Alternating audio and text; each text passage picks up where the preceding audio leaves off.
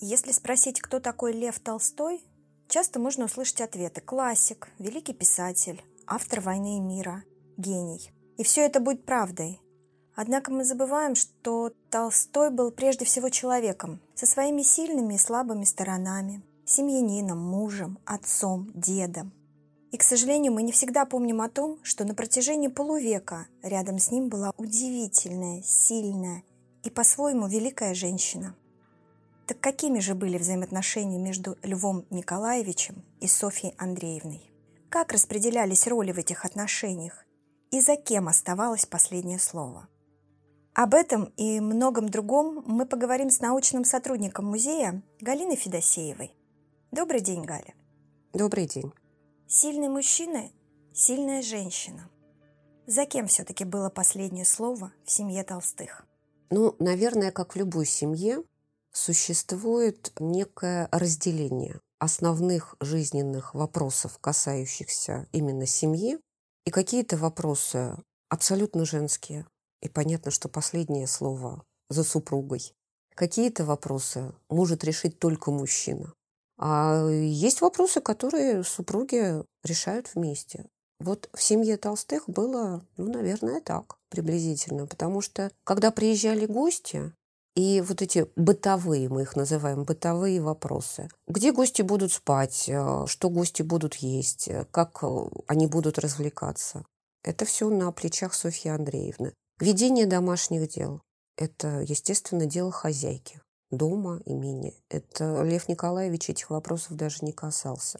То, что касается зарабатывания денег в XIX веке, это мужские вопросы.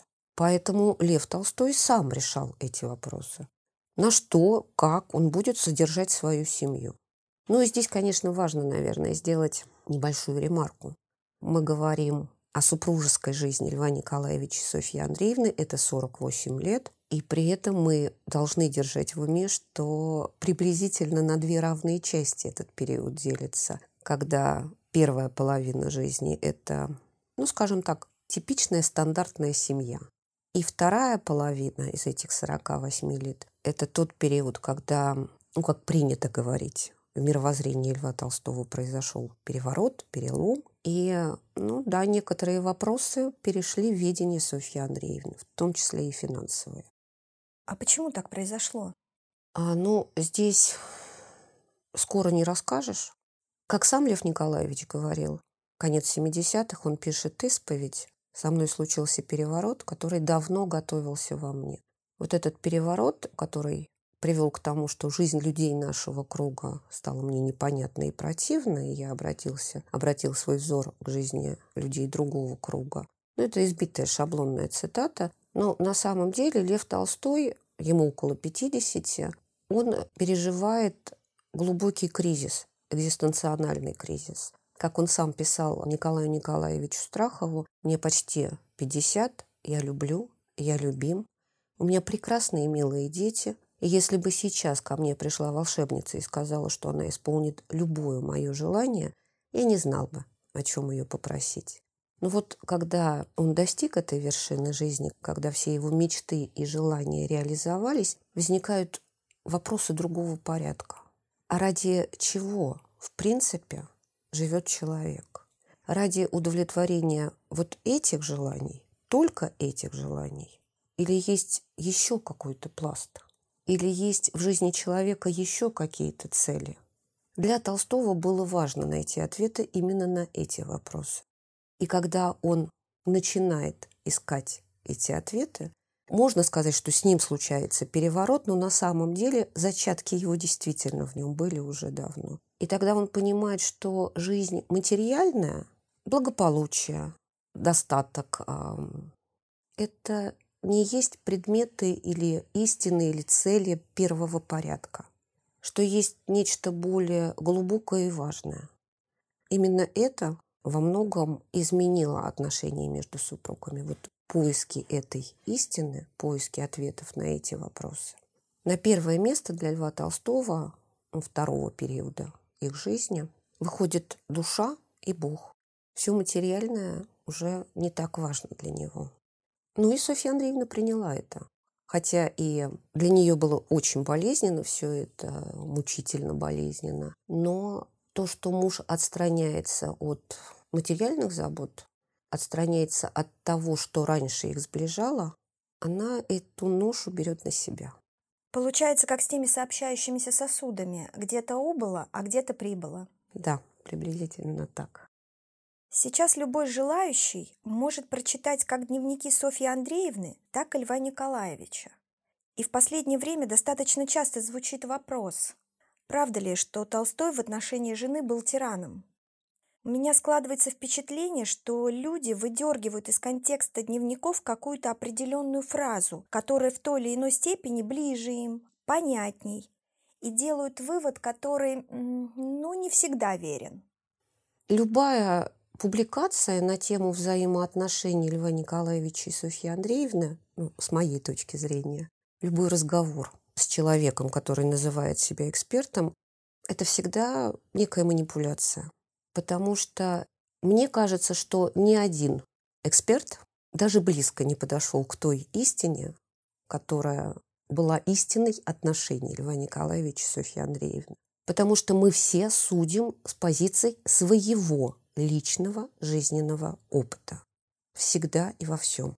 Что касается доступности дневников Льва Николаевича и Софьи Андреевны, да, они доступны. Читайте. Но читайте. Не пробегайте глазами по тексту.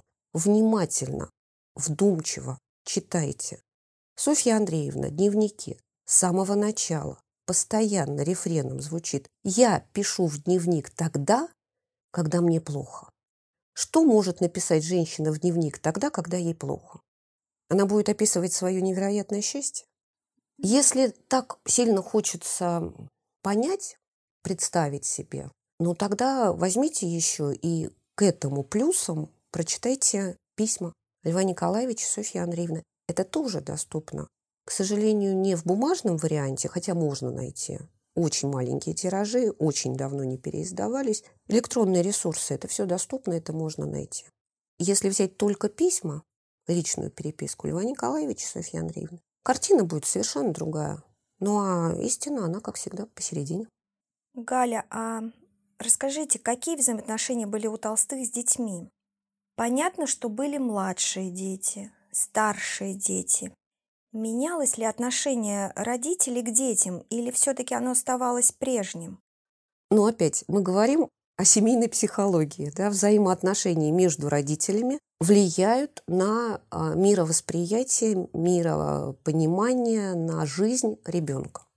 И толстые в данной ситуации, они не исключение из этого правила. Да, старшие дети, они сами себя называют счастливыми. В том плане, что они родились в тот период, когда между Львом Николаевичем и Софьей Андреевной царила гармония, абсолютное взаимопонимание, у них единые цели, у них единое представление о мире. Их объединяет, сплачивает очень-очень много. Младшие дети, те, что родились в 80-х годах, ну, насколько счастливой может быть жизнь у ребенка, когда его родители часто ссорятся и ругаются? Причины ссор и конфликтов – мировоззрение, понимание и отношение к жизни. И они, как любые дети, как любой человек, они приспосабливаются к этой ситуации. Отец говорит, что не надо учиться. Ну, так же проще жить, правда? Зачем учиться? Тогда мы тут, мы с отцом. А мама говорит, что надо выезжать в свет и иметь нужные знакомства. Мама права. То есть вот такое вот качание и э, болтание даже, это то, что отразилось на судьбе младших детей. А что касается отношения родителей к детям, Толстой, мне не очень хочется его выгораживать, Лев Николаевич очень тонкий психолог, невероятно тонкий. Почему он нам до сих пор интересен? Почему люди приезжают в Ясную Поляну? Почему интересен Лев Толстой как личность? Почему читают Толстого? Я понимаю, что не все, что это часто такой туристический интерес и больше ничего другого, но тем не менее, факт остается фактом. Толстой – классик мировой литературы. Ну, наверное, как раз из-за того, что он очень хорошо понимал и чувствовал людей. И его произведения, его сочинения – это доказательство этому факту. Поэтому глупо, наверное, предполагать, что так хорошо понимая и чувствуя людей, в принципе, и каждого человека в отдельности, Лев Толстой не понимал и не чувствовал бы своих собственных детей. Есть поразительное письмо Льва Николаевича к тетке Александре Андреевне Толстой, где он дает характеристику первым пятерым детям. Начиная со старшего Сережи, которому около 10 лет, и заканчивая младшей Машей, которой всего два года.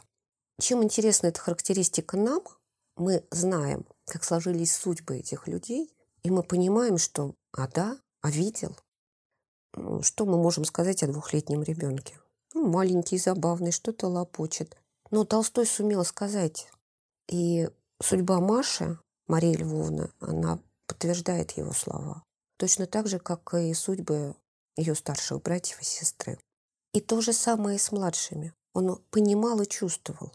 Другой вопрос, что... Хотя нет, не другой. Требования. Он сам изменился. Поэтому можно сказать, что изменились его требования к детям. Потому что, как любому человеку, которому кажется, что он познал истину, ей хочется поделиться. И поделиться с самыми близкими тебе людьми. Ну, если вы, не знаю, сходили в какое-то классное, очень хорошее кафе, и там было все очень вкусно и красиво, и вы там себя чувствовали комфортно. Вы же обязательно об этом будете рассказывать. И вы будете рассказывать тем людям, которые вам дороги. То же самое и с Толстым. Он дошел до, как он считал, до истины. Ему этой истиной хотелось поделиться со своими детьми. И он пытался. Другой вопрос, что, ну, может быть, это не совсем правильное сравнение, но вот вам понравилось, да, там, кофе, пирожное, а мне, может быть, оно и не понравится совсем. И дальше вопрос, мы с вами из-за этого будем ругаться или сохраним хорошие отношения? Лев Николаевич, когда видел, что его семья, самые дорогие и близкие, не принимают его новое мировоззрение, прежде всего жена и дети, да, понятно, что его это раздражало, его это в какой-то степени даже угнетало. И были моменты, когда он очень сильно раздражался. Но он это понимал и принимал в конечном итоге. И понимал, что был неправ, навязывая свою позицию, свою точку зрения, но не отказывался от нее. Все равно пытался донести. А Софья Андреевна? А Софья Андреевна... Мне кажется, что она была более практична, и это объяснимо. Софья Андреевна, она, да, она более прагматична, она очень практичная женщина. Но если говорить о конфликте мировоззрений, она в данном вопросе, можно было бы сказать, что она заняла очень твердую позицию. Но мне иногда кажется, когда читаешь все это, обдумываешь, анализируешь, она, она бывала со многими позициями Толстого согласна. Но есть такое чувство, которое можно назвать женским самолюбием. И иногда, даже понимая в глубине души, что твой муж прав, ты все равно будешь до конца стоять на своем. Вот в Софье Андреевне это тоже было. А в отношении детей такая же была прагматичная? Да, очень. Всегда. Потому что Софья Андреевна, ну, она мать. У нее огромное семейство, у нее дети, она несла за них ответственность и эту ответственность себя она никогда не снимала. Знаете, что интересно? Вот эм, когда появились внуки, и Софья Андреевна там занималась с внуками, играла с ними, там, они приезжали в гости в Ясную Поляну или жили даже в Ясной Поляне. И у нее есть такая запись в дневнике, что внуки – это не то, они не занимают меня так, как мои собственные дети. Это как яблоня, которая уже отцвела. И многие сейчас думают, ну как же так? общеизвестно, общепринято, что внуков любят больше, чем детей. Но вот Софья Андреевной, наверное, она настолько сильно вложила все свои душевные силы, всю свою материнскую любовь в своих детей, что на внуков уже не оставалось. Может быть, она сама закрылась, да, охраняла себя от этого чувства, потому что понимала, насколько больно может быть. И это как раз, как мне кажется, говорит о том, что а детям отдала вообще все. Все духовные силы, что имела, вот все это отдала своим детям. Получается, что они были такими же людьми, как мы, с такими же проблемами, с такими же заботами, с горестями, радостями. Понятно, что, наверное, больше внимания было со стороны прессы, со стороны людей к данной семье и к данному человеку. Но любовь-то была между ними. Любовь была, и любовь была страстная. Возьмите письма. Это любовный роман в письмах, причем не низкокачественный любовный роман, а это, это невероятная жизненная история. Ну, начнем с того, что их семейная совместная жизнь да мы все проживаем. И радости, и горести. Я не знаю, но в моем окружении нет ни одной семейной пары, которая была бы постоянно счастлива. Пары, в которой никогда бы не случалось никаких конфликтов. У каждой семейной пары есть периоды взлетов, есть периоды падений. Почему толстые должны отличаться? Они люди, такие же, как и мы. Они точно так же жили, проживали, переживали, болели, страдали, любили любовались друг другом, любили друг друга настолько сильно, что ну, сама Софья Андреевна порой поражалась, насколько сильны чувства мужа были к ней. Она всегда, как женщина, она его привлекала, волновала всегда, любил всегда, да, однозначно, точно так же, как и Софья Андреевна. Для Софьи Андреевны Лев Николаевич всегда был номером один. Она, выйдя за него замуж, поставила его на пьедестал. Она ему служила всею своей жизнью. Может быть, в этом и была причина, ошибка? Может быть. Может быть, в этом была ее ошибка, но это был ее выбор. И с этим вообще ничего уже не сделаешь. И Лев Николаевич он это понимал, да, он видел. Но опять же, вернемся, я вернусь к тому, что постоянно повторяю. Читайте, читайте внимательно. Не бегайте глазами по буквам, не складывайте буквы в слова. Читайте эти слова, думайте над ними. Дневники. Хорошо, дневники. Софья Андреевна с самого начала пишет. Я хочу только одного, чтобы Левочка был рядом со мной и принадлежал только мне. Это первый год совместной жизни. И этот же первый год совместной жизни, Лев Николаевич, она многое задушает в себе ради меня. И все это заносит на мой счет. Это был жизненный выбор. Но при этом вот эта страстная любовь, она никуда не делась, она не умерла. Она так и осталась до конца. Подарки были? Конечно, были. Были подарки, например, такие, как Лев Николаевич для Софьи Андреевны в первый год совместной жизни ездил в Москву, привез ей керосиновую лампу. До этого только свечи были. Эта керосиновая лампа до сих пор в доме хранится. Или привез ей ленту для чепца. Любая замужняя дама носила чепец. Лев Николаевич купил в английском магазине, привез ей в подарок ленту. Или на день рождения Софьи Андреевны он ей сделал шикарный подарок. Они сидели за столом, и вдруг в саду заиграла музыка. Лев Николаевич пригласил полковой оркестр на день рождения своей жены. Принести жене с прогулки букетик цветов, яблоко. Семечки от этого яблока Софья Андреевна ну, писала в дневнике, что она их сохранит. Я не знаю, точно хранятся они или нет, но записала, что сохранит.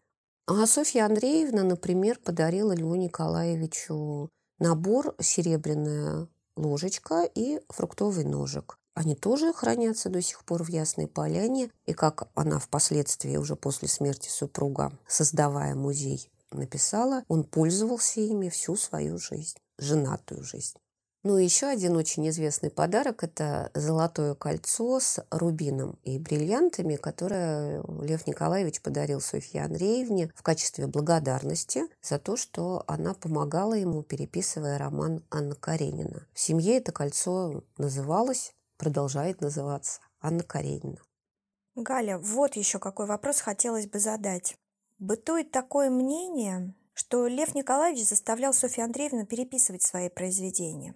Мы знаем, что у него был не очень разборчивый почерк, а вот у Софьи Андреевны гораздо аккуратнее. Ну, что касается переписывания, да, почерк у Толстого был ужасный. Их действительно нужно было переписывать. И любой писатель пользовался услугами переписчиков. Нанимали человека. Печатных машинок не было, поэтому были люди, которые профессионально занимались тем, что переписывали, вели бумаги в конторах, работали. Что касается переписывания Софьи Андреевны, она сама взяла на себя эту работу. Во-первых, с чисто прагматической точки зрения. Услуги переписчика нужно оплачивать. Софья Андреевна делала это бесплатно. Во-вторых, переписывание, пишет Софья Андреевна, доставляло мне невероятное наслаждение. Следить за тем, как развивается жизнь героев, при этом чувствовать себя сопричастной к этому процессу, ну, наверное, это очень дорогого стоит. Начало семейной жизни, конец 60-х. Толстой пишет «Войну и мир». И Софья Андреевна «Сижу здесь одна, окруженная всеми частичками тебя, милый Левочка, твоими детьми и твоим романом. Только такая жизнь невозможна без тебя». Он ее заставлял это делать? Или это ее выбор? Позже, в последние годы, ну, опять послед, не последние, последние там 20 лет, Софья Андреевна уже не переписывала. У нее проблемы с глазами, со зрением. Она, ну, действительно, переписывать ночью при свечах она уже не могла. Ну, нанимали переписчика, перепечатывали, появляются секретари, Александра Львовна, младшая дочь, обучается стенографии, чтобы помогать отцу. Появляется целый штат, она не переписывала. Ну и, как она сама говорила, ей это было уже неинтересно. Философско-религиозные, публицистические сочинения Льва Толстого Софье Андреевне уже было не так интересно переписывать, как его художественные произведения. Галя, 48 лет вместе. Огромный период времени – Понятно, что были ссоры. Понятно, что было счастье. Понятно, что были разногласия. Но что-то же все-таки их вместе держало. Что их соединяло? Как писал Лев Николаевич, жизни наши связаны и зашнурованы крепко. Да, есть вещи, которые разъединяли, а есть вещи, которые объединяли. Как он писал, и сознание своих вин, и влечение непреодолимое. И я рад.